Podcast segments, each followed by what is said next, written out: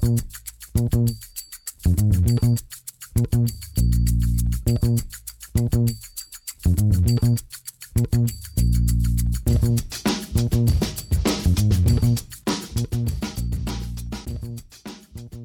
damit hallo und herzlich willkommen zu Football Rausch. Mein Name ist Tim Rausch und an meiner Seite ist wie immer Rahman Ruprell. Hallo Rahman. Hallo Tim. Ja, als Ravens-Fan lief der Draft für dich ja ganz gut, ne? Ja, ich muss sagen, ich bin sehr zufrieden. Ähm, aber ich bin auch nicht überrascht. Ich kenne die Ravens ja jetzt schon ein bisschen und wir alle kennen sie da draußen und es ist eigentlich immer jedes Jahr das Gleiche. So, man liest es immer wieder. Ah, typical Ravens Pick, typischer Ravens Pick, ähm, weil es einfach ein Spieler ist, der warum auch immer ein bisschen gefallen ist und natürlich nehmen dann die Ravens den. Ähm, wenn es darum geht, Value-mäßig zuzuschlagen, dann sind die Ravens meistens äh, zur Stelle. Und natürlich sprechen wir auch heute drüber. Ähm, der Plan ist, dass wir, wir haben so zehn Teams, zwölf Teams rausgepickt, ähm, über deren Draft wir komplett sprechen wollen ähm, und so ein bisschen in Gewinner und Verlierer eingeteilt. Also das heißt auch nicht, dass jetzt alle Verliererteams äh, schlechte Spieler gedraftet haben und alle Gewinnerteams gute Spieler gedraftet haben, sondern es das heißt vielmehr, dass wir den Vorgang im Draft des Teams gut oder schlecht fanden. Ähm, das sind dann meistens gar nicht jetzt die Einzelspieler, die, die dann beim, gerade bei den Verlierern irgendwie nicht gut sind, sondern es ist dann vielleicht, weil Team X hatte ja schon fünf Wide Receiver, warum hast du jetzt noch einen sechsten genommen ähm, und nicht irgendwie noch einen Offensive Tackle? Also ihr versteht ungefähr das Prinzip. Ich kann es dann auch gerne nochmal erläutern, wenn wir dann zu den Verliererteams kommen. Aber die Gewinnerteams überwiegen natürlich hier. Ähm, wir haben da eine ganze Menge vorbereitet sind auch wieder auf euch angewiesen, dass ihr die Folge teilt fleißig. Das fänden wir sehr, sehr cool. Die letzte Folge ist ja leider ein bisschen ähm, ruckelig gewesen. Da gab es einfach Tonprobleme aus der Hölle. Äh, wir haben hier leider auch nicht das Budget, um einen anständigen Cutter anzustellen. Deswegen habe ich da irgendwie versucht, das noch zu retten. Ähm, aber ich hoffe, es war im Groben und Ganzen ganz okay. Äh, ich glaube, es waren zwei, drei kleine äh, Aussätze oder Pausen drin. Aber die meisten Infos, die wir eingesprochen haben, logischerweise, waren ja dann da. Also falls ihr noch nicht reingehört habt in die Folge, in die, in die letzte Folge, äh, dann könnt ihr es gerne noch nachholen. Da haben wir dann über jeden Erstrunden-Pick gesprochen. Jetzt hier gibt es eher nochmal so einen allgemeinen Blick äh, auf den Draft und eben teamspezifisch haben wir uns so ein paar Gewinner und Verlierer rausgesucht und Rahman angefangen mit den Baltimore Ravens, die ja eine ganze, ganze Menge gemacht haben in diesem Draft. Über die erste Runde haben wir, wie gesagt, schon gesprochen, deswegen werden wir da nicht ganz so viel drüber reden, aber hier können wir auch nochmal sagen, das war schon mal sehr, sehr gut, oder? Ja, auf jeden Fall. Also das haben wir ja schon, haben wir ja schon gedroppt. Ähm, erste Runde lief ja schon gut, über die haben wir geredet. Und es ging eigentlich nahtlos weiter. Also David Ojabo dann mit dem, mit dem äh, Zweitrunden-Pick zu nehmen, was ein Talent ist. Ähm, Top 10 vielleicht, Top, also Top 15 auf jeden Fall. Hat sich dann halt die Achillessehne gerissen an seinem Pro-Day. Ähm, echt ein sehr, sehr, sehr, sehr athletischer Pass-Rusher, den du jetzt bekommst. Der wird wahrscheinlich gegen Ende des Jahres, wenn überhaupt spielen können. Äh, nichtsdestotrotz äh, super viel Value. Und äh, das ging dann halt wirklich so weiter. Also da war jeder Pick, der hat komplett gesessen. Travis Jones auch Defensive Tackle. Das war natürlich äh, eine Position, wo du einen Spieler brauchtest. Über John Davis haben wir auch viel geredet. Dann haben sie dazu geschlagen. Auch Travis Jones, ein Spieler, der äh, in vielen Mocks auch in Runde 1 war oder spätestens in Runde 2 dann, ähm, naja, man ist zumindest davon ausgegangen, dass er dann in Runde 2 genommen wird. Auch ein, ähm, ein Beast, einfach ein richtig, richtig kräftiger ähm, Nose-Tackle. Ich glaube auch, dass der, dass der richtig für Radauda sorgen kann und diese Defensive Line verjüngt. Ähm, und ich könnte jetzt alle Spieler aufzählen. Ich meine, ihr, ihr, könnt, ihr könnt euch die Draftpicks ja anschauen, aber wie gesagt, das, das, das kann ich jetzt einfach so bei jedem Spieler eigentlich sagen, weil das waren alles, die haben, die, die haben alle, das hat der ganze Prozess hat einfach Hand und Fuß, ähm, wie, wie die Ravens da vorgegangen sind. Man kann jetzt natürlich sagen, okay, sie haben keinen Receiver genommen, ähm, Marquise Brown haben sie, haben sie getradet und ja, das ist ein bisschen dünn, die Position. Würde ich jetzt auch, ähm, würde ich jetzt auch sagen, ist so, ja, stimmt. Die Position ist ein bisschen dünn gerade. Aber andererseits muss man sagen, also sie hätten halt mit dem Zweitrunden-Pick vielleicht noch einen guten Receiver oder mit dem Drittrunden-Pick, aber danach, und ich finde halt, David Ojabo an der Stelle ist halt unfassbar viel Value. Deswegen äh, passt das zu 100%, Travis Jones genauso. Und du hast sonst auch noch einige Receiver, die quasi in den letzten Jahren, also letztes Jahr oder vorletztes Jahr in der dritten Runde genommen wurden. Also es, sind, es wären jetzt nicht viele Receiver gewesen, die, die dich sofort klar besser machen oder die Marquise Brown ähm, Marquise Brown Value haben. Von daher kannst du schauen, was du mit deinem Receiver machst, die du hast. Und eventuell fädelst du ja sogar noch einen Trade ähm, ein oder Free Agency ist ja immer noch, die läuft ja eh, sowieso ist klar. Also so ein Jarvis Landry ist auf dem Markt. Äh, vielleicht holst du da so einen Veteran. Mhm. Also gerade, wir werden hier logischerweise auch jetzt nicht alle Picks durchgehen, ähm, aber gerade was die Ravens so in Runde 2, 3 und 4 gemacht haben, hat mir sehr, sehr gut gefallen. Das ist ja auch fast dann schon der komplette Draft. Äh, du hast es schon eben gesagt, Ojabo war ein absoluter Stil, gehe ich auch voll mit. Und was ich auch gehört habe, ist, dass der Michigan Coaching Staff oder beziehungsweise die medizinische Abteilung von Michigan bereits in Kontakt mit der Ravens medizinischen Abteilung war, weil ja auch äh, die Harbour-Brüder die jeweils beiden Teams coachen ähm, und dass sie da wohl in ziemlich engem Austausch waren. Das ist natürlich auch eine Connection, die Gold wert ist, ne? wenn, dein, wenn dein Bruder an der Uni coacht und du dann in der NFL coachst und der dir genau sagen kann, was du für einen Spieler kriegst, der jegliche Off-Field-Sachen mitbekommt, sollte da was sein, der weiß, wie weit er ist in seinem medizinischen Fortschritt und und und. Also Ojabo, ich kann es mir vorstellen, dass es wie bei Jeffrey Simmons ist, den die Titans vor ein paar Jahren auch dann äh, gegen Mitte, Ende der ersten Runde bekommen haben, weil er auch sich verletzt hatte im Prozess des Drafts und dann einfach in zwei, drei Jahren ein Pro Bowler wird. Und Ojabo hat äh, auf jeden Fall Talent, äh, logischerweise. Erinnert so ein bisschen, finde ich, noch an Harold Landry, dass er ein bisschen mehr, noch ein bisschen mehr Stärke und ein bisschen mehr Power hinzufügen könnte, aber halt ein sehr, sehr guter Speedrusher ist, super agil ist, ähm, auch schon den einen oder anderen Pass-Rush-Move drauf hat.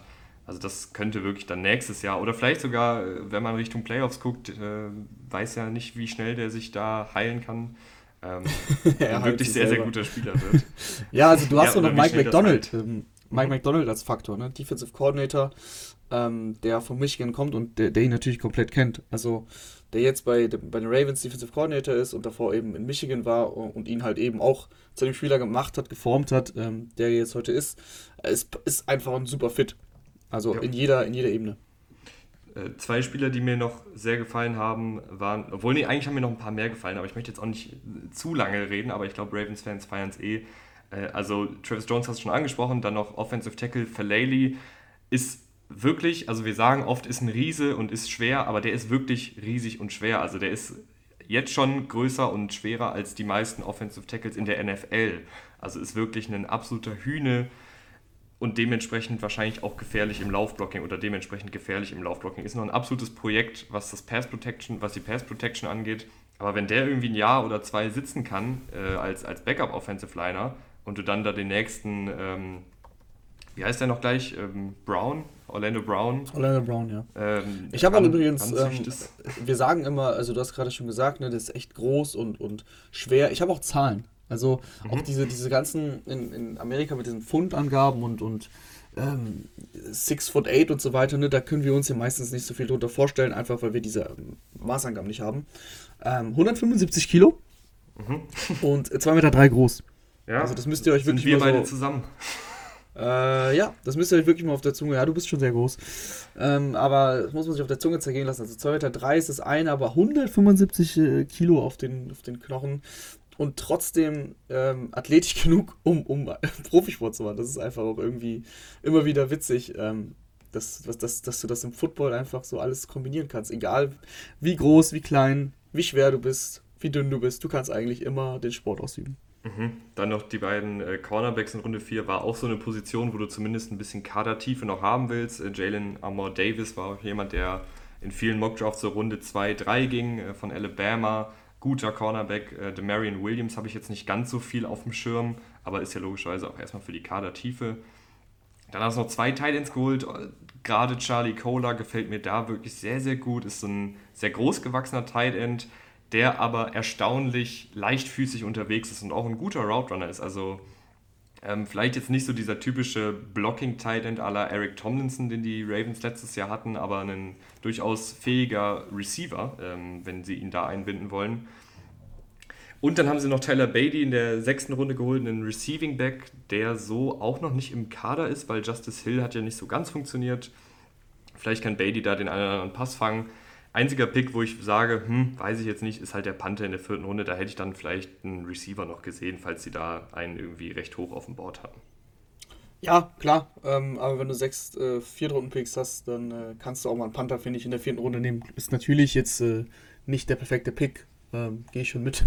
Aber es, ich finde, es wiegt am Ende des Tages nicht schwer. Und wenn es ein guter Panther wird, mein Gott, dann ist es es auch wert. Also schauen wir, schauen wir einfach mal. Ansonsten haben sie, haben sie den Draft echt gerockt. Äh, kann man nichts anderes sagen tatsächlich. Gleiches gilt für die Kansas City Chiefs, ähm, die ja gerade was die ersten Runden angeht, eine Menge richtig gemacht haben. Also wir haben, wie gesagt, auch schon darüber gesprochen, Trent McDuffie und George Kalafdis, beide ein bisschen niedriger jetzt übers Board gegangen, als der Konsens vielleicht vermutet hat. Ähm, und deshalb auch beides sehr, sehr gute Spieler, die mir sehr gefallen haben. Und dann machen sie direkt weiter, Rama, mit Sky Moore, der ein unfassbar flinker Slot-Receiver ist und dann vielleicht nicht Tyreek Hill ersetzen kann, aber zumindest dieses Element von Tyreek Hill mit den ganzen Jet Sweeps, mit dem, mit dem Anspiel im, im Kurzpassspiel, äh, mit den Slant-Routen, die Hill gut gelaufen ist. Also ganz kurz muss ich ein bisschen ausholen, weil ich glaube, bei Tyreek Hill denkt man irgendwie oft, ja, das war halt dieses Deep Thread, was irgendwie die ganze Zeit das Feld geöffnet hat und jede Route tief gelaufen ist. Aber Tyreek Hill hat ja auch unfassbar viel produziert, indem du ihm einfach einen Slant-Pass gegeben hast, einen Screen-Pass, einen End-Around, irgendwelche anderen kurzen Routen, die er dann eben in einen Touchdown umgewandelt hat oder in einen First Down, weil er halt eben so agil und schnell ist. Ähm, und ich glaube, Sky Moore kann zumindest diesen Part vielleicht so ein bisschen abdecken. Jetzt muss ich mich erstmal entmuten. ähm, nee, definitiv. Hat mir auch sehr, sehr gut gefallen, der Pick. Ähm, es ging, ging am, am, zweiten Tag ja dann noch weiter. Also Brian Cook, Safety, ähm, auch, auch, auch wirklich gut. Und äh, der, dein, dein äh, Linebacker, Leo Chanel, mit dem hast du auch ein Interview geführt für RAN, oder? Mhm. Ja, was ja. ja. auch ein großer, was ja auch ein großer Fan. Ähm, auch da äh, finde ich, das Linebacker-Korps haben sie ja jetzt in den letzten Jahren verjüngt. Mit Willie Gay unter anderem. Jetzt hast du noch Leo Chanel geholt. Äh, das, das war auch nötig irgendwie. Das war immer ein bisschen, bisschen langsam mit, mit Hitchens noch. Ähm, gefällt mir ganz gut, dass sie da jetzt wirklich ein bisschen auf die jüngeren Spieler setzen. Ja, vor allen Dingen, äh, ich weiß nicht so genau, wie viel äh, Leo Chanel jetzt wirklich spielen wird, weil Nick Bolton und Willie Gay auch zwei Linebacker sind, die mir gefallen und traditionell spielst du ja jetzt nicht so oft mit, mit drei Linebackern auf dem Feld. Mhm. Ähm, aber könnte vielleicht auch so ein Puzzlestück sein, wenn sie eben die, in dieser Spagnolo-Defensive noch ein bisschen noch aggressiver blitzen wollen und noch mehr vielleicht dann auch einen Linebacker mal als Edge aufstellen wollen, um so die Defensive zu verwirren, äh, die Offensive zu verwirren. Ähm, Wäre schlecht, wenn man die eigene Defensive verwirrt. Aber Leo Chanel bringt ein sehr, sehr gutes Skillset mit, wenn es darum geht, vorwärts zu agieren. Also sobald er gerade auslaufen kann und nach vorne arbeiten kann, also als Blitzer oder als äh, Laufverteidiger, ist er wirklich sehr, sehr gut. Was er halt nicht ganz so gut kann oder beziehungsweise noch nicht ganz so viel gemacht hat, ist Coverage. Aber da hast du ja einen Willie Gay, da hast du einen Nick Bolton ähm, und da hast du dann gerade bei, bei First Downs ein unfassbar explosives äh, Linebacker-Trio. Also ich glaube, es gibt wenige Linebacker-Trios, die mehr Athletik mitbringen. Ich fand auch noch den Joshua Williams-Pick ganz gut, ein sehr groß gewachsener Cornerback, den man vielleicht entwickeln kann. Die Chiefs haben ja irgendwie über die letzten Jahre immer wieder Cornerbacks ganz gut entwickelt. Ähm, und ein paar späteren Picks, da kann man, glaube ich, ja, ja also, Pacheco ist noch ein Running Back-Projekt, aber ist halt ein Siebtrunden-Pick. Ja, da kann man drüber wechseln. Sie hatten drei Siebtrunden-Picks noch. Ähm, das ist sowieso dann, äh, das ist auch für die, für die NFL-Teams, das ist eine Lotterie dann, was dann passiert. Ähm, ich schaue da meistens eher auf Tag 1 und Tag 2. Und ja, Tag 3 ist dann ist für mich eine, eine, eine Randgeschichte. Ähm, klar gibt es da immer wieder richtig, richtig, viel, richtig viele Steals, die, die man abstauben kann, aber das ist super schwer vorherzusagen. Deswegen fällt es mir da schwer, auch ein wirkliches Urteil zu, äh, mir zu bilden. Aber die Chiefs haben schon an Tag 1 ähm, sehr, sehr, sehr, sehr viel richtig gemacht. Und auch der zweite Tag war gut. Von daher ähm, auf jeden Fall ein Gewinner des Drafts. Erstaunlicherweise, Rahman, äh, mhm sind die Detroit Lions bei uns als Gewinner gelandet. Wirklich aber hauptsächlich, ähm, weil uns die erste Runde nach wie vor so gut gefällt. Ne? Also so ja, ja. klar, sie haben auch noch logischerweise Picks in der zweiten, dritten, vierten, fünften, sechsten, siebten Runde gehabt. Aber gerade diese beiden Picks in der ersten Runde haben uns echt gut gefallen. Ja, absolut. Also Jameson Williams äh, war ich ein großer Fan von. Auch wie gesagt, der Trade hat mir gut gefallen. Ähm, da hast du bis oben 20 Spots gesprungen, hast dich viel abgegeben. Hutchinson war lange der Nummer 1 Pick. Also da haben sie, da haben sie wirklich viel, viel, viel richtig gemacht. Und am zweiten Tag, ich sag mal so, war alles, war alles solide, haben vor allem nichts verkehrt gemacht. Das ist auch mal ganz wichtig mit Josh Pascal noch einen, noch einen Pass-Rusher geholt. Ähm, ansonsten Kirby Joseph und Safety. Das sind, das sind alles, alles echt solide Picks gewesen. Und vor allem haben sie es, was, was einige andere Teams gemacht haben, ähm, die bei uns dann auch bei den Verlierern gelandet sind. Äh, nicht overthink, also weißt du was, nicht überdacht sozusagen, nicht zu viel gedacht, zu viel nachgedacht und dann zu viel gemacht und, und wilde und vor allem wilde Sachen gemacht, so wie die, wie die Jaguars zum Beispiel, das nehme ich mal vorweg, die kommen bei uns dann auch, also nicht unnötig wild rumgetradet und, und damit Value verschwendet, weil die Lions brauchen halt, brauchen halt einfach ähm, Talent, junges Talent, weil da einfach auf vielen Positionen was fehlt. Und äh, da, damit es die Picks, die sie quasi genutzt haben, es hat gepasst, du hast keine unnötigen äh, wilden Upgrades gemacht.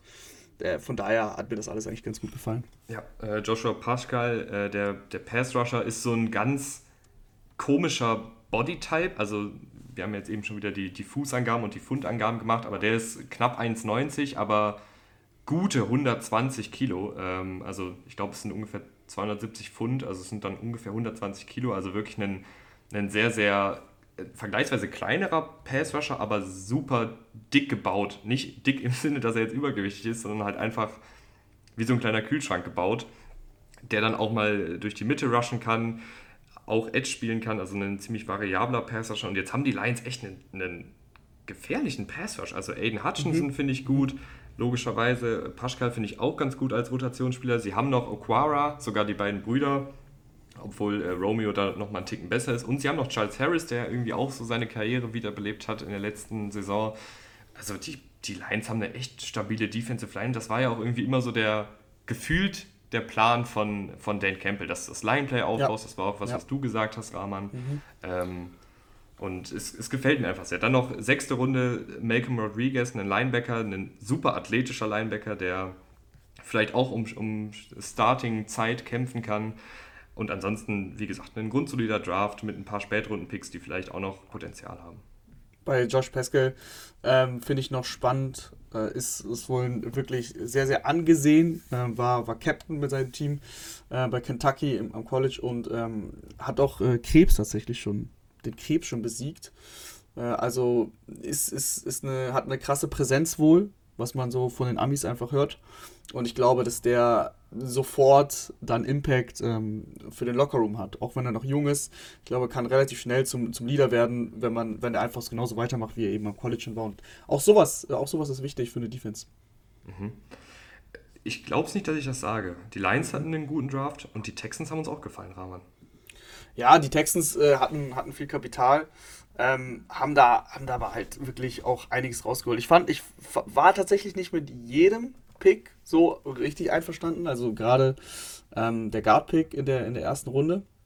Aber insgesamt ähm, haben, sie, haben sie es schon ganz gut gemacht. Ich rufe mir gerade die äh, Spieler auf, die sie alle gedraftet haben. Deswegen musst du kurz einspringen, bis ich sie alle offen habe. Mhm, Mache ich. Ähm, also, wir fangen an, logischerweise erste Runde. Derek Stingley, ähm, war ich ein Riesenfan von. Ich, ich denke, dass er in dieser Defensive aufblühen kann. Kenyon Green waren wir auch am ersten Tag nicht so ganz d'accord. Da gehe ich auch mit dir mit, Rahman, äh, dass das vielleicht ein bisschen früh war für einen Guard. Aber wenn er die nächsten Jahre dein, dein Starter ist, ist das, ist das super. Und dann haben wir ehrlich gesagt fast durch die Bank weg, oder nee, eigentlich durch die Bank weg, alle Picks von zweite Runde bis inklusive fünfte Runde und sogar der Sechstrunden-Pick sehr gut gefallen. Also Jalen Petrie als variables Puzzlestück für deine Defensive Backs, also kann Slot Cornerback spielen, kann Safety spielen, finde ich sehr, sehr gut, hat auch eine Menge Potenzial. John Matchy so als dieser Route Running Slot Receiver aller, ja, erinnert so ein bisschen irgendwie an Doug Baldwin, wäre so die, die höchste, der höchste Vergleich für, für so einen Spielertypen. Ähm, Christian Harrison, ein Alabama Linebacker, der einfach eine Menge äh, Athletik mitbringt, also da wirklich äh, sehr, sehr gut unterwegs war. Ähm, jetzt habe ich gerade gesagt Alabama, er war aber bei Oklahoma, wenn ich mich nicht irre. Jetzt, jetzt muss ich mir mal kurz. Äh, Christian Harris? Nee, ja, war bei Alabama. Was ist denn hier? Christian Harris war bei Alabama. Ja, aber irgendwie stand jetzt hier gerade bei PFF, ich habe den Draft Guide nebenbei noch auf, stand hier mhm. äh, Oklahoma. Aber wie dem auch sei, er war bei Alabama, äh, natürlich. Ähm, so oder so ist er jetzt bei den Texans. darauf kommt an und, und der ist einfach ein, ja, ein, ein physischer Freak. Auch hier wieder der, der Begriff. Ich weiß, es gibt aber irgendwie viele physische Freaks in dieser. Ähm, das haben aber so die Athleten in der NFL auch so an sich, ne? Ja, und dann hast du noch Damien Pierce kann man machen, ist ein, ein bulliger, kleinerer Running Back, der nicht ganz so viel Speed hat, aber durchaus äh, für die toughen Yards gut ist. Und Rahman, zwei Picks, die mir in der späten Runde noch gefallen haben. Thomas Booker ist wohl ein auch hier ist wohl, weil das, das weiß ich jetzt nicht, aber ähm, Brad Coleman kennt ja vielleicht der ein oder andere, ist ein amerikanischer YouTuber, der immer sehr, sehr tiefe Analysen macht zu einzelnen Spielern und er hat gesagt, er hat noch nie mit einem spielintelligenteren Defensive Liner im Draft-Prozess gesprochen. Also soll wohl absolut 1A sein, was Spielverständnis angeht, was ein Verständnis dafür angeht, wie er sich wo zu positionieren hat. Bringt auch eine, die nötige Athletik mit, ist auch relativ flexibel einsetzbar. Ähm, und sechste Runde noch Austin DeCulus von LSU. Kein besonderer Spieler, war auch nie sonderlich krass jetzt bei LSU, aber einfach unfassbar konstant. Also ich glaube, er hat sogar die meisten Spiele oder die meisten Snaps, eins von beidem in der LSU-Geschichte gespielt. Kein besonders guter Starter, aber einfach jemand, den man so wahrscheinlich in der NFL für die nächsten 5, 6, 7 Jahre sieht, weil er halt einfach irgendwie einigermaßen okay ist. Was ja für, für einen Backup-Offensive Liner schon gut ist. Absolut. Ja, jetzt bist du durch die ganze Klasse eigentlich gefegt. Äh, bleibt ja. nicht mehr so viel für mich übrig. Aber äh, ich wollte noch äh, kurz zu, zu John Matchy äh, sagen, hat sich ja das Kreuzband gerissen im SEC Championship Game. Allein deswegen wahrscheinlich auch ein paar Spots im Draft gefallen. Ähm, das ist äh, ähnlich wie, ähnlich, nicht genau gleich wie bei Ojabo. Ojabo kommt ja erst dann zurück. Äh, Matchy wird schon fit im Juli, sagt er. Kann er, kann er wieder spielen. Das ist ähm, nicht ganz so. aber dennoch mag ich das, wenn du, wenn du da so ein bisschen das Risiko eingehst. Klar, ist natürlich blöd, wenn sich jemand, der so jung ist, das Kreuzband reißt und es ist immer die Gefahr, dass so ein Spieler vielleicht nicht äh, genauso zurückkommt, wie er, also genauso athletisch wie er davor war. Aber ich mag es, wenn du das Risiko eingehst und dann dafür belohnt wirst, weil heutzutage mit den medizinischen Fortschritten ähm, kommen die, kommen vor allem junge Spieler mit Kreuzbandrissen relativ relativ solide wieder zurück und meistens eigentlich ähm, ja, genauso, genauso fit, wie sie davor waren. Und dann hast du da einen kleinen Stil gemacht. Sowas gefällt mir immer, immer ganz gut. Kein Quarterback gedraftet, ist das für dich in Ordnung? Ja, also sie haben ja relativ deutlich gesagt, dass sie mit Davis Mills ähm, in die Saison gehen wollen. Davis Mills hatte gute Ansätze letztes Jahr. Und es war keine gute Quarterback-Klasse. Ich finde es eigentlich relativ logisch, dass du sagst, wir geben jetzt Mills die Chance. Wenn er es nicht schafft, dann haben wir wahrscheinlich eh einen sehr hohen Pick, was sie so oder so haben werden. Also die Texans sind immer noch nicht äh, so weit, dass sie, dass sie ähm, um die Playoffs spielen. Und von daher kannst du dann im nächsten Jahr, wenn die Quarterback-Klasse besser ist, ähm, auf Quarterback-Jagd gehen. Ich finde es äh, total, total verständlich.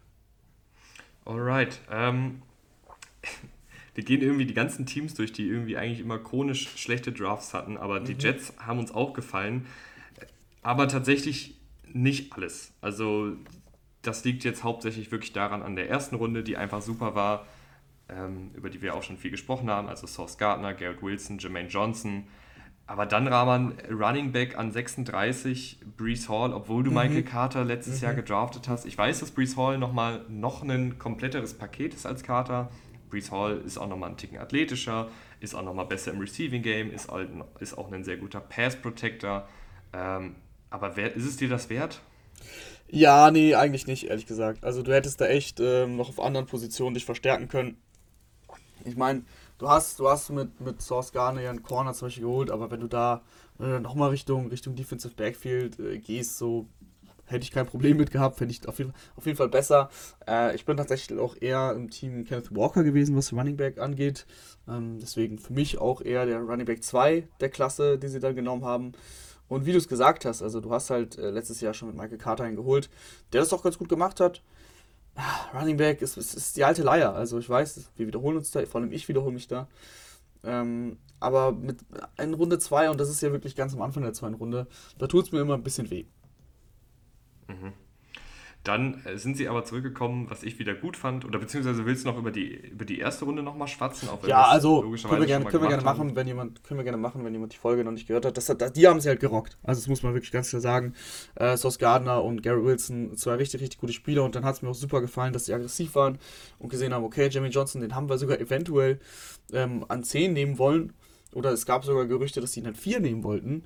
Ähm, im Endeffekt wollten sie ihn unbedingt haben und ab, ab Pick 15, glaube ich, hieß es, ähm, hat dann, ähm, heißt, heißt er Joe Douglas der GM? Ich bin mir nicht sicher. Mhm.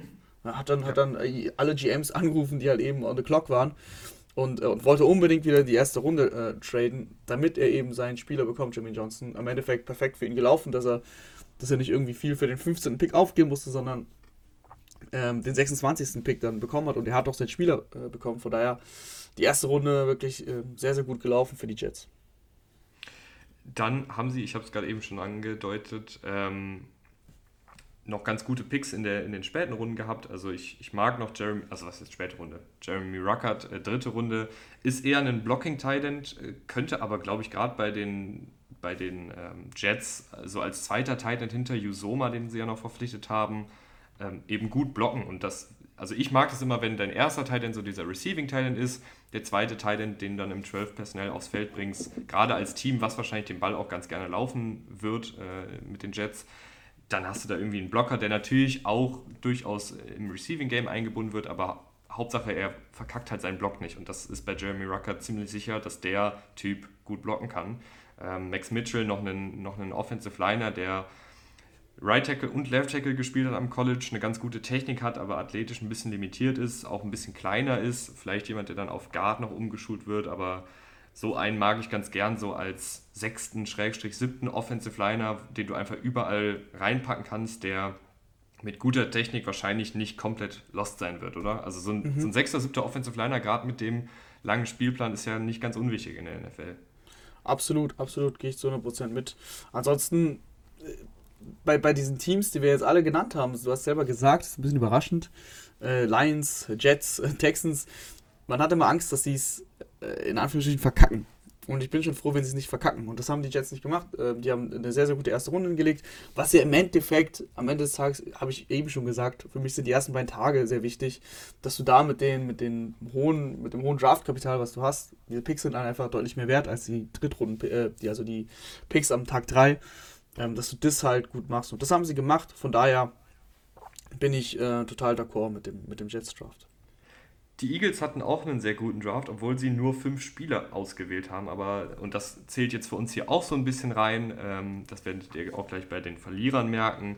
Wie war so der Prozess rund um den Draft? Also wie sahen die Trades aus? Wie sahen vielleicht auch die Trades vor dem Draft aus? Zählt alles so ein bisschen mit rein. Äh, natürlich geht es jetzt in erster Linie erstmal darum, welche Spieler gewählt worden sind, aber das ist auch so im Hinterkopf. Und gerade die Eagles haben uns beiden einfach sehr gut gefallen vor dem Draft. Der Trade mit den Saints war aus Eagles Sicht finde ich ein, ein absoluter Sieg.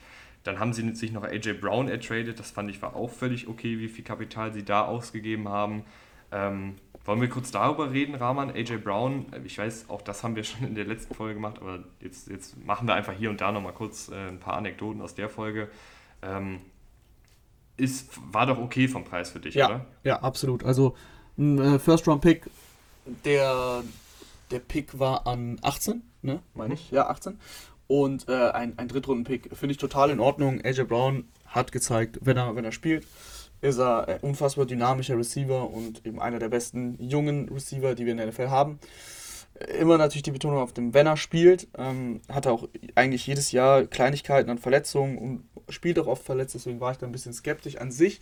Aber das äh, Potenzial und, und das Talent ist halt, ist halt enorm. Und die Eagles haben es halt einfach nicht gepackt, die letzten Jahre die Receiver im Draft und so zu holen. Also klar, letztes Jahr, ähm, da, da war Smith, das war eine gute, gute Rookie-Saison. Äh, aber Jane Rager und so weiter und so fort. Und sie hatten ja wirklich einige, einige junge Receiver, die sie geholt haben. Was ähm, in den Jahren davor einfach nicht geklappt hat. Zum Beispiel so ein Akega Whiteside oder wie er heißt. Ähm, der jetzt sogar auf Tight End irgendwie umgeschult wird, damit er noch irgendeine NFL-Zukunft hat. Ähm, und von daher gefällt mir das ganz gut. Also wie gesagt, Erstrunden-Pick und Drittrunden-Pick. Gerade wenn ich sehe, was Marquise Brown äh, gekostet hat, fast genauso viel, ähm, dann habe ich lieber AJ Brown. Und AJ Brown, Rahman, ich glaube, das ist vielleicht auch, also ich, ich weiß nicht, ob er jetzt direkt in diesem Jahr seinen, seinen vollen Wert dann zurückzahlt. Also sie haben ihm ja auch noch einen 100 Millionen Vertrag gegeben. Die Eagles sind ein Team, was den Ball gerne läuft, gerade mit Jalen Hurts. Ähm, und haben einfach jetzt nicht so diese high-powered Passing-Offensive. Ähm, weswegen es sein kann, dass ein AJ Brown vielleicht nächste Saison nur so 700, 800 Yards sammelt. Aber ich finde, die Eagles, und das gehört jetzt auch für uns so mit dazu, haben auch einfach recht viel Kapital gesammelt fürs nächste Jahr, sind da auch sehr gut aufgestellt. Falls ein Jalen Hurts nächste Saison nicht funktionieren kann, kannst du dann immer noch hochtraden ähm, für einen Quarterback, also Bryce Young beispielsweise und hast dann eine Offensive, die jung ist, die gute Playmaker hat. Und dann hast du da einen neuen Quarterback, wenn sie diesen Weg dann einschlagen wollen. Ich, ich bin generell ja eh immer noch ein bisschen auf der Seite von Jalen Hurts, ähm, aber es kann halt sein, dass, sie, dass ihnen das nicht reicht, was Jalen Hurts ihnen so als, als Passer gibt. Mhm, absolut. Und was sie, also ansonsten, den ersten Runden-Pick hatten wir ja auch schon bequatscht. Mit Jordan Davis ähm, sind wir beide große Fans und, und haben, haben auf jeden Fall ähm, einen Spieler geholt, der halt auch für die Zukunft sehr, sehr wichtig wird, wenn, wenn die älteren äh, Männer in der Defensive Line dann irgendwann entweder zurücktreten oder, oder vielleicht gehen, auch in der Free Agency. Also Jordan Davis für die Zukunft, das gefällt mir gut. Cameron Jürgens äh, haben sie geholt als Center. Auch da ist ganz, ganz klar, wo der Weg hingeht. Äh, Jason Kelsey macht auch nicht mehr äh, ewig mit. Und ähm, auch da weißt du, dass Cameron Jürgens früher oder später dann eben ähm, auf Center startet und ansonsten kann er auch, solange äh, Kelsey noch da ist, eben auf Guard spielen. Also das ist, mhm. das ist auf jeden Fall auch möglich. Da habe ich, ähm, hab ich auch eine ganz, ganz schöne Anekdote, äh, muss sehr gerne reingrätschen. Sehr gerne. Äh, Jason Kelsey hat wohl mitgeholfen, den Center auszusuchen. Also mhm. hat wohl mitgescoutet, hat auch die mhm. Entscheidung mhm. wohl mitgetragen. Äh, das, das finde ich immer richtig, richtig cool einfach, wenn ja. du als, als Organisation deinen gestandenen Spielern dann auch vertraust und, und deren Meinung auch mit so reinholst, weil die haben natürlich auch eine Menge Ahnung. Die wissen ja auch, worauf sie gucken. Gerade ein Jason Kelsey, der irgendwie schon bei zig Pro Bowls dabei war und seit Jahren auf super hohem Niveau spielt. Ähm, wenn er dann irgendwie Cam Jürgens sieht und sich denkt, ja, der, der könnte mal mich irgendwann beerben, dann, dann finde ich, ist das super, wenn man da die Meinung mit reinzieht. Und äh, Jürgens ist jemand, der etwas kleiner ist, aber dafür ziemlich athletisch ist, der gerade bei Screenpässen sehr gut ist, der auch mal in die Second Level, in Second Level der Defensive eindringen kann, also sich sozusagen die Linebacker schnappt. Und das trifft ja auch bei Jason Kelsey zu. Also es ist dann wirklich, könnte wirklich sein, äh, dass, dass er ihn dann auf, auf lange Sicht ähm, beerben kann. Rahman Kobe Dean ist ziemlich weit gefallen. Ich war mhm. kein riesen Kobe Dean-Fan, also ich habe den Erstrunden-Hype nicht so wirklich verstanden. Ja. Ähm, er ist Aber dann an der Stelle, weil er auch Verletzungen hatte, ja. Mhm. An der Stelle ist es dann doch wieder ähm, ein sehr guter Pick, oder findest du nicht? Ja, klar. Ja, klar, eben. Also da, da wollte ich gerade hinleiten. Mhm. Ähm, es kommt ja dann auch oft da, darauf an, wo gehen die Spieler. Mhm. Und Kobe Dean hatte wohl Verletzungsprobleme. Ähm, oder beziehungsweise es gab da so ein paar medizinische Fragezeichen, weswegen er gefallen ist. Ich finde jetzt an, in der dritten Runde meckere ich da überhaupt nicht. Also im Gegenteil, nee, da ja. finde ich, es ist ein mhm. sehr guter Pick. Er war auch ein Linebacker, der davon profitiert hat, wenn er sich frei bewegen konnte. Also wenn er jetzt gerade nicht unbedingt einen, einen Guard im Gesicht hatte, sondern wenn er eben frei sich bewegen konnte, das Spielfeld lesen konnte und dann eben schnell reagieren konnte, weil er ist halt etwas kleiner, etwas schmaler und auch nicht der Allerschnellste, auch wenn er schnell spielt. Das ist ja nochmal so ein Unterschied. Ähm, ich hoffe, das ergibt Sinn. Und das finde ich super. Und Rahman, dann finde ich noch einen Spieler. Ne, eigentlich finde ich alle fünf Spieler spannend. Also du hast noch Kyron Johnson geholt, der ist ein sechs Fuß großer Edge Rusher mit viel, viel Speed. Ja, also keine, keine Ahnung, was sie damit anfangen wollen, aber vielleicht hier und da mal einen Blitz einstreuen, obwohl die Eagles ja nicht dafür bekannt sind, jetzt super blitzlastig zu spielen, aber mal als Überraschungsspieler äh, mhm. reinwerfen, warum nicht? Mhm. Und Grant Calcaterra äh, Tident galt lange Zeit als sehr, sehr guter Pick, ähm, hatte dann aber Gehirnerschütterungen, musste deshalb seine Football-Karriere kurz pausieren, aber der hat prinzipiell auch Talent, also eine rundum super Draft-Class, finde ich.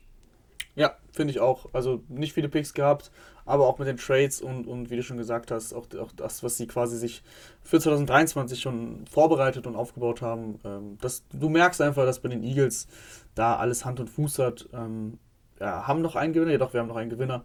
Wir haben auch noch, was mir gerade einfällt, äh, mhm. äh, wir haben auch noch einen Spieler zu den Eagles, der nicht gedraftet worden ist, aber Carson Strong haben sie sich mhm. auch gesichert. Mhm. Ja, ähm, bevor ich es vergesse. Dass die Quarterbacks gefallen sind, hat ja jeder jetzt mitbekommen. Also auch Malik Willis ist sehr spät gegangen, Sam Howell ist sehr spät gegangen, Carson Strong wurde gar nicht gedraftet, also leider, leider ist da wohl das Knie relativ im Eimer. Keine Ahnung, ähm, wie es da dann aussieht, das wissen wir nicht. Hat aber prinzipiell echt gute Anlagen gezeigt. Also ich muss sagen, als ich damals so im, im Januar, Februar rundum mir die Quarterbacks mal alle angeguckt habe, von, von der Spielintelligenz und von der Wurfstärke ehrlich gesagt auch. Ähm, und von der Art und Weise, wie er Quarterback spielt, von der Wurfgenauigkeit her, äh, war Carson Strong immer ganz oben mit dabei. Also er ist prinzipiell ein, ein Katapult mit Zielfernrohr. Also kann sich nicht bewegen, aber wenn er auf dem Feld stehen kann, wenn er fit ist, wenn das Knie hält, ist das ein echt guter Quarterback, den du hier als undrafted Free Agent kriegst. Kann auch sein, dass, es, dass das Knie im Eimer ist und er nie in der NFL spielen wird. aber prinzipiell ist das Potenzial zumindest da. Also das, das würde ich auch noch kurz mitnehmen. War, mhm. war zwar kein Draftpick, aber auch das gefällt mir sehr. Und jetzt, wo wir bei Malik Willis sind, gehen wir rüber zu den Titans, die auch einen guten Job gemacht haben. Ja, absolut. Willst du mit Willis also, vielleicht anfangen? Also wir haben ja Traylon Burks jetzt schon so ein bisschen besprochen ich mein, ein bisschen besprochen. Malik Willis hat einfach mega, mega Potenzial. Ähm, das, haben, das haben jetzt auch die meisten mitbekommen. Und wenn du dann Malik Willis nicht in der ersten Runde nimmst, ähm, was, was viele erwartet haben, muss man ja schon sagen, dass er auch der erste Quarterback ist, der vom Board geht, sondern in der dritten Runde mit dem 86. Pick, äh, dann ist das einfach, einfach eine super Geschichte für die Titans. Kostet sie jetzt, das habe ich eben auch gesehen, nur, nur 5 fünf bis sechs Millionen und irgendwie eine Million, ein bisschen weniger, sind garantiert. Äh, das heißt, lass, lass, lass, ich weiß nicht, wie es mit Tanner genau weitergeht. Also er ist natürlich der klare Starter jetzt. Aber man weiß ja nie. Vielleicht kommt irgendwas dazwischen. Vielleicht irgendwie ist Malik Willis plötzlich ähm, im Aufgebot und spielt und macht es gut und ist nächstes Jahr dann der Starter. Das ist jetzt eine Welt, die ich mir gerade ausmale. Da hast du einfach einen unfassbar günstigen Quarterback für die nächsten vier Jahre insgesamt. Und äh, sowas ist natürlich echt viel, viel wert in der, in der heutigen NFL. Ja, ähm, dann gab es noch ein paar andere Picks, die uns ganz gut gefallen haben. Ähm, Nicolas Petit Frere, ich hoffe, ich spreche ihn richtig heraus, von Ohio State, ein variabel einsetzbarer Offensive Liner. Ähm, die Titans haben ja ein paar Offensive Line-Probleme. Vielleicht kann er da äh, in eine Starterrolle schlüpfen. Roger McCreary äh, als Slot-Cornerback. Auf einmal haben die Titans eine wirklich sehr junge und sehr spannende Secondary, finde ich. Mhm, also mhm. ähm, Der du hast jetzt Christian Fulton, ja. äh, Christian Fulton und ähm, Schlag mich tot, der eine Cornerback letzte, letztes Jahr, der gefallen ist, Farley, Caleb Farley. Caleb Farley. Und jetzt noch Roger McCrary für den Slot, ist, ist äh, echt nice. Auf jeden Fall, also ähm, das Ding bei, bei ähm, ja, jetzt komme ich nicht auf den Namen. Äh, McCrary, oder genau, Mc, ja, McCrary, genau, ja. McCrary.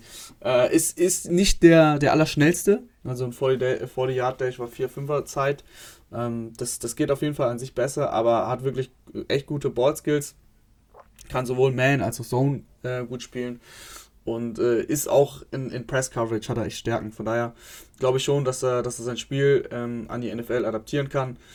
Wenn er im Slot verteidigt, ist das mit der Geschwindigkeit zumindest auf die Straight, auf die Gerade wahrscheinlich auch erstmal nicht so schlimm. Ähm, da ist es ein, ja wichtiger, dass du einfach ein bisschen beweglicher bist. Äh, und von daher glaube ich auch, dass das, dass das gut funktionieren kann. Und es ist, eine, es ist eine junge Secondary und bei jungen, Secondaries wissen wir immer, klar, die brauchen auch ein bisschen Zeit und da, da wird es auch ein paar Coverage-Busts mal geben. Ähm, aber siehe, siehe bei den Bucks äh, zum Beispiel, die auch über die letzten Jahre eine junge Secondary entwickelt haben, ähm, wenn du da die richtigen Spieler wählst, und die Titans haben da echt gute Spieler gewählt, dann kannst du da echt Großes schaffen. Vielleicht nicht direkt im ersten Jahr, aber im zweiten oder dritten Jahr.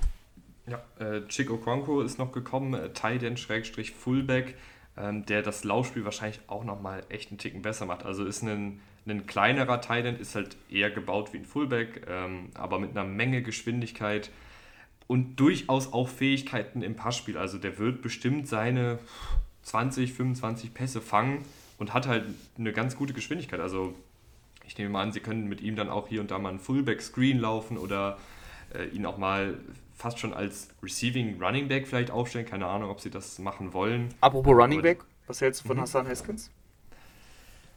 Finde ich ganz gut, aber Derrick Henry wird ja wahrscheinlich äh, die meisten Snaps wiedersehen. Ne? Also, ja, deswegen, das, deswegen frage ich eigentlich im Endeffekt. Mhm. Also, die, die Titans haben glaube, vorletztes Jahr haben sie Darren Evans äh, geholt. Auch Der ist aber schon wieder weg. Ja, ich weiß, ich weiß. Aber mhm. es ist halt Draftkapital, was du jetzt in den letzten Jahren halt eben für, für die Position verbraucht hast, wenn du Henry hast.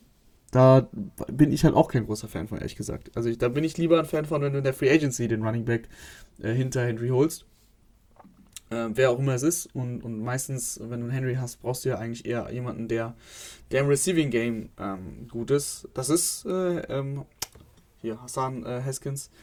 Äh, dennoch, keine Ahnung, ich bin einfach kein Fan davon, Draftkapital dafür aufzugeben. Lieber, lieber in der Free Agency, finde ich. Oder sagen wir mal so, du wärst vielleicht ein größerer Fan des Picks, wenn Henry einfach ein bisschen weniger Spielzeit bekommt und dadurch vielleicht auch ein bisschen fitter bleibt.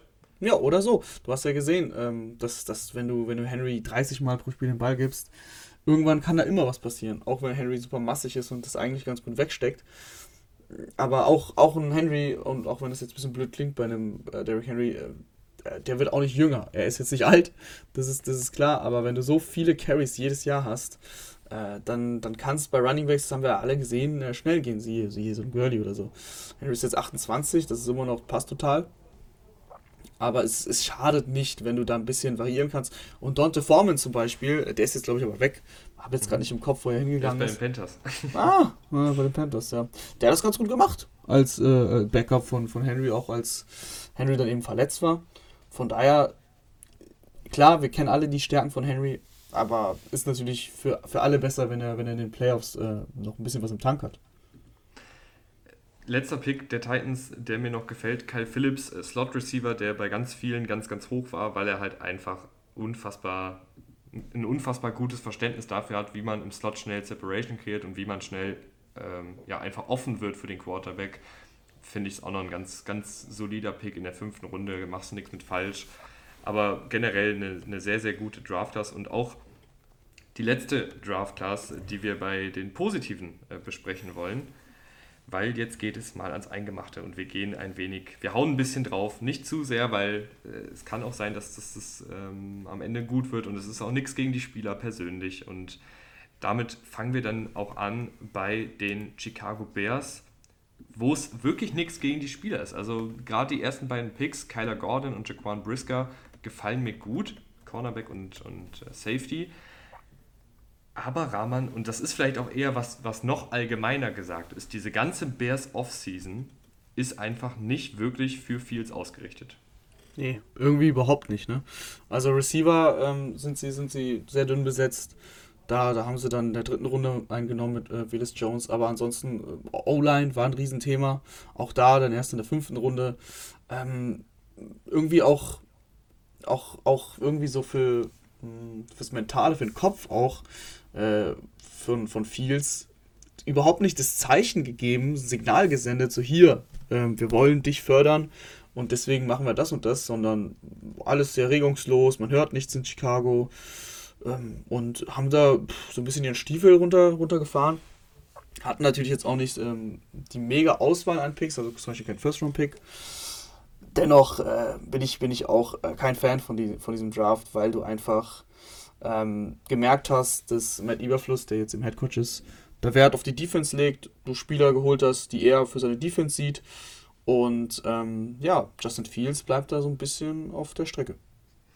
Ja, und auch Willis Jones äh, ist jemand, der schon fast 25 Jahre alt ist. Also echt ja, kein, kein junger ist, äh, Wide Receiver mehr. Das Thema hatten wir auch schon in der letzten Folge. Das ist natürlich auch ein guter Punkt.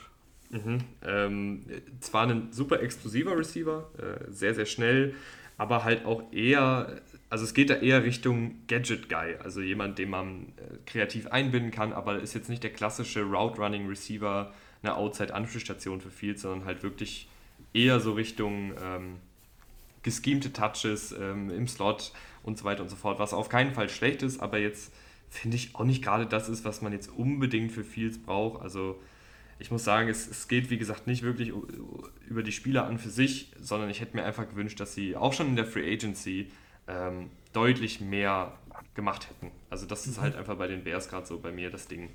Ja, ja, sehe ich auch so. Also, dass du dann ähm, noch in der sechsten Runde oder siebten Runde dann, dann Inside Offensive Liner mit Doug Kramer holst oder Jatara Carter ja, das sind, äh, das sind halt für mich Dartpfeile, die du wirfst. Also das kann klappen, aber das kann auch genauso gut eben nicht funktionieren. Die Wahrscheinlichkeit, dass es nicht funktioniert, ist halt eben deutlich höher. Und es könnte, boah, es könnte wirklich eine schwierige Saison werden. Für Fields äh, letztes Jahr schon nicht leicht gewesen und besser ist es irgendwie offensiv ähm, nicht so wirklich geworden. Wir haben noch die Patriots auf der Liste.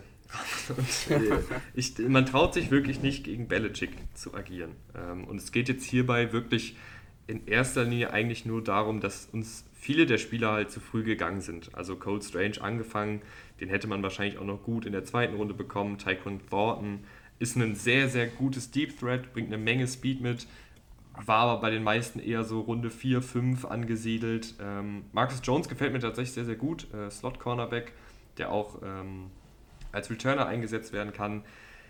Äh, aber irgendwie so richtig warm werde ich mit dieser Patriots Draft Class nicht. Äh, zwei Running Backs haben sie noch geholt. Ähm, Pierre Strong ganz bringt zwar nochmal. Mhm, Pierre, Strong, wild, ja. mhm. Pierre Strong bringt zwar noch mal eine Menge mehr Speed mit, als sie jetzt da haben. Aber das war jetzt auch nicht das allerdringendste, der allerdringendste Need. Und dann, was hältst du von Bailey Zapp, vierte Da, Runde da, Quarterback? da bin ich total, also da habe ich einfach nur noch ähm, ja, Stirnrunzeln. Keine Ahnung. Also ich sag dir ganz ehrlich, den hatte ich überhaupt nicht auf dem Schirm erstmal. Überhaupt nicht. Deswegen kann ich dir auch jetzt nicht zu seinen Qualitäten sagen.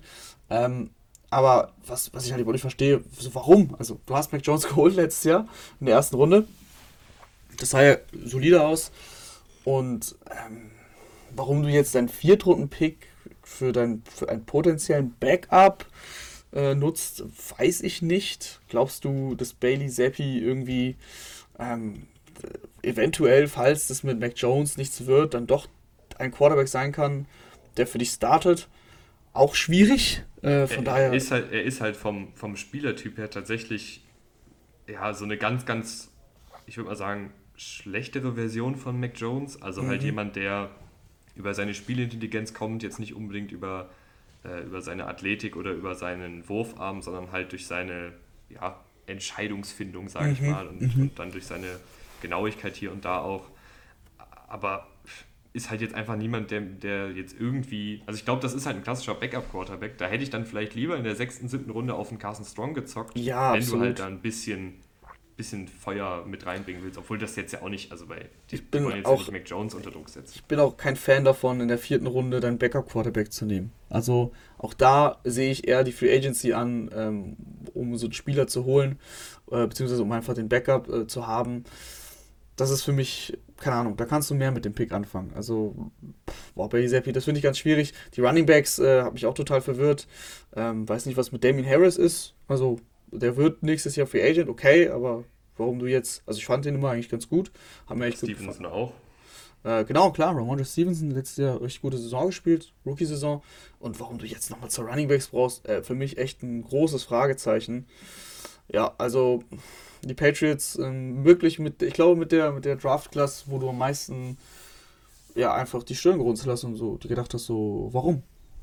Mhm. Ich, ich finde, ein bisschen deutet auch darauf hin, und das ist jetzt eigentlich eher was Positives, ich habe das Gefühl, dass die, sie, sie die Offensive ein bisschen mehr öffnen wollen. Also Mhm. Jacob Johnson hat ja mal irgendwie vor einiger Zeit im Interview gesagt, er wurde nicht verlängert, weil sie mit der Fullback-Position so in dem Sinne nicht mehr planen. Jetzt haben sie noch Thornton geholt, der eine Menge Speed mitbringt. Sie haben Pierre Strong auf Running Back geholt, der eine Menge Speed mitbringt. Cole Strange ist auch ein unfassbar athletischer Guard und jetzt gar nicht so dieser klassische Power-Blocker. Ähm, ist das vielleicht ein Zeichen auch, dass sie mit, mit Mac Jones die Offensive ein bisschen mehr öffnen wollen, ein bisschen vertikaler gehen wollen, das Passspiel ein bisschen mehr öffnen wollen, weg von diesen engen Power-Formationen, vielleicht ein bisschen breiter aufstellen, Ja. was ja dann eigentlich gar nicht so schlecht wäre. Ja, ja, doch, doch, das glaube ich schon. Das glaube ich schon. Ähm, ich bleibe dennoch dabei, also das, das stimmt zwar, aber warum brauchst du trotzdem die beiden Running Backs? Also, du hast mit Ramondre Stevenson und mit ähm, Harris klar eher zwei, zwei Powerbacks, aber ich, ich bin da einfach so ein bisschen. Ähm, ja, ich frage mich, wieso, wieso holst du dann Ram Ramondre Stevenson letztes Jahr, der dann ja auch alles richtig gemacht hat in, in dem, was er, was er machen konnte, also vieles richtig gemacht hat, um dann wieder zwei neue zu holen. Also James Die- White hast du auch verlängert. ja, James Wade hast du auch verlängert. Die werden es auch, die werden ja nicht, die werden es ja nicht alle in den Kader schaffen, das ist ja auch klar. Also und dass du, du, du cuttest halt, warum sollst du Ramondre Stevenson cutten? Der hat ja wirklich eine, eine gute Saison gespielt, billig. Ähm, ja, und wahrscheinlich wirst du einen dieser Running Backs, den du jetzt gedraftet hast, äh, Kevin Harris zum Beispiel, vielleicht wirst du den cutten, aber keine Ahnung, ich, ich, ich bin einfach, man, man merkt es ja, ich verstehe es nicht. Ich verstehe es nicht. Die Jacksonville Jaguars haben es auch auf die Liste geschafft. Ja, Und ähm, zu Recht aber auch. ja, äh, weil einfach dieser ganze Draft echt nach hinten losgehen könnte. Also klar, Trayvon Walker ist ein unfassbares Talent, da haben wir jetzt auch genug drüber gesprochen, da habt ihr jetzt auch schon genug drüber gehört, äh, dass das jemand ist, den man entwickeln muss und ob die Jaguars das machen, weiß man nicht. So, Devin Lloyd ist ein sehr guter Linebacker, sind sie auch hochgetradet für. Ja, darum geht es ja dann am Ende des Tages. Mhm. Sie sind hochgetradet, sie haben auch da wieder Ressourcen abgegeben, ein Viertrunden-Pick. Ähm, und, und sie haben schon in der Free Agency einen Linebacker geholt. Sie haben jetzt nochmal dann Linebacker gedraftet mit Chad Mama. Ähm, Muma, aber ja. Mama, Muma, keine Ahnung, wie man den ausspricht. ähm, äh, Verstehe ich halt alles nicht. Also warum? Warum äh, brauchst du denn jetzt plötzlich so viele Linebacker? Ähm, kannst, du ja, kannst du ja gar nicht alle aufstellen. Und äh, dafür haben sie halt einige, einige Ressourcen abgegeben. Also sie sind echt einige Male hochgetradet, haben wirklich viele Picks auch ähm, dadurch eben, ja, nicht verschenkt, aber abgegeben. Sie hätten einfach in der Breite, glaube ich, mehr Talent hinzufügen können, haben das aber nicht gemacht und dafür lieber ein paar Mal hochgetradet und dann Spieler geholt, wo ich mir halt auch denke, die hättest du vielleicht gar nicht gebraucht. Ähm, Snoop Connor noch in der fünften Runde ein Running Back, so klar, kannst du machen in der fünften Runde, ist jetzt, äh, ist jetzt kein, kein schlimmer Pick, hm, aber auch da sehe ich halt die Notwendigkeit nicht. Mhm. Also ich finde, sie haben, ich finde es jetzt prinzipiell erstmal gar nicht schlimm, Best Player Available zu gehen. Mhm. So. Also Chad Muma war da in der dritten Runde wirklich kein schlechter Value in dem Sinne, aber ich finde, wenn du halt so viele Lücken noch woanders hast, wird es dann halt ein bisschen schwierig, wenn du jetzt Chad Muma holst, der wahrscheinlich der dritte Linebacker im Kader wird. Die NFL spielt kaum noch mit, mit drei Linebackern auf dem Feld. Das ist dann meistens eher ein Slot-Cornerback oder ein Safety. Ähm, deswegen wird er vielleicht am Ende des Tages so ja, 200 Snaps sehen pro Saison. Und das ist mir einfach zu wenig für einen Drittrunden-Pick. Also da, da, würde ich halt einfach ein bisschen mehr auf, auf Upside zocken. Ich finde, ein Receiver fehlt total. Äh, den hätten sie durchaus noch holen können. Ja. Ähm, Offensive Line haben sie mit Luke Fortner eingeholt, den finde ich sogar gar nicht so schlecht. Also ist ein variabler Center-Guard, der, der ganz gut unterwegs ist. Aber ich ich finde dafür, dass sie wirklich eine sehr gute Ausgangsposition haben, finde ich es schwierig, dass man ja jetzt unter anderem zwei Linebacker geholt hat, ähm, obwohl man da schon sehr, sehr viele Ressourcen in die Position gesteckt hat und wir einfach in der NFL sehen, dass diese Position so unfassbar variabel ist, ähm, was, also was, der, was das Endergebnis angeht. Also du kannst einen Erstrunden-Linebacker holen und der floppt, du kannst einen Fünftrunden-Linebacker holen und der schlägt ein, weil das einfach super schwierig ist, diesen Sprung von College in die NFL zu prognostizieren. Ähm, und ich finde es einfach schwierig. Ich finde es einfach schwierig, den Jacksonville Jaguars mhm. Draft. Ja, also wir haben es bei Fields schon auch gehabt. Ähm, man kann auch sagen, ja, du Receiver hast du schon angesprochen, du musst, willst ja auch Trevor Lawrence ähm, das Leben ein bisschen leichter machen. Und auch da äh, sehe ich den Prozess noch nicht so, wie ich ihn gerne sehen würde. Also es ist nicht so ganz so schlimm wie, ähm, wie in Chicago, aber gut ist es auch nicht. Also Trent Balky, der GM, äh, der ist ja jetzt gerade auch sehr unter Beschuss, muss man sagen. Ähm, auf die Jaguars stürzt sich gerade schon jeder drauf. Aber es hat halt auch Gründe. Also es sind meistens, wie du gesagt hast, wir schauen halt drauf, wie, wie gehen die Teams vor und was ist quasi der Gedankenprozess dahinter. Ähm, wie sie diesen Draft angehen. Und der wirft einfach Fragen auf bei, bei Balky, also bei den Jaguars. Und von daher ähm, kann sein, dass diese Spieler, die sie jetzt genommen haben, sich, sich alle gut entwickeln oder die meisten gut entwickeln und, und gute NFL-Spieler werden, Starter werden. Äh, aber das können wir jetzt hier noch nicht vorhersehen. Und äh, der Prozess, äh, den können wir jetzt einschätzen. Und der ist, der ist einfach fraglich bei den Jaguars.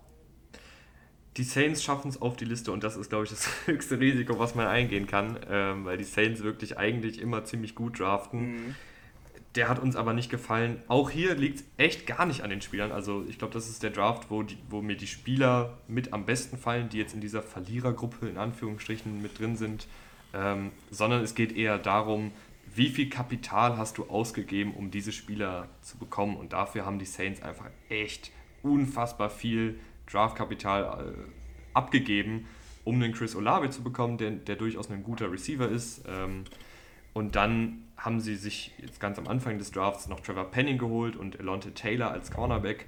Beides jeweils eher in die Kategorie, wir haben einen unfassbaren Athlet, der einfach noch Feinschliff braucht und dann hast du noch einen 5- und 6-Runden-Pick gehabt. Das mhm. ist halt irgendwie, also so richtig warm werde ich damit nicht, dass du so viel ausgibst für letztendlich auch viel Projektion, sag ich Ja, mal. sie müssen, sie setzen sich halt selber auch extrem unter Druck. Also ähm, Chris Olavi und eben dann Trevor Penning, wenn die nicht einschlagen, also wenn die nicht wirklich einschlagen, gute NFL-Starter werden, dann ist, kannst du diese Draft-Class wahrscheinlich vergessen. Weil es durch diese ganzen Uptrades und durch diese Trades auch mit der, mit dem 2023er Draft, wo sie ja den First-Round-Pick äh, zu den Philadelphia Eagles schicken, haben sie einfach so viel abgegeben. Das tut erstmal weh und dann hast du halt einfach, auch faktisch ja auch nur fünf Spieler sind, ne? Mhm. Ähm, das ist ja einfach nicht viel. Und wenn, wenn dann deine ersten beiden ähm, Picks die ja das meiste Potenzial logischerweise haben. Und bei Chris Olavi bin ich mir eigentlich relativ sicher, dass das ein guter Pick ist und dass der einschlägt. Ähm, klar, vielleicht ein bisschen hoch, aber trotzdem, ich glaube, das wird ein guter NFL-Receiver.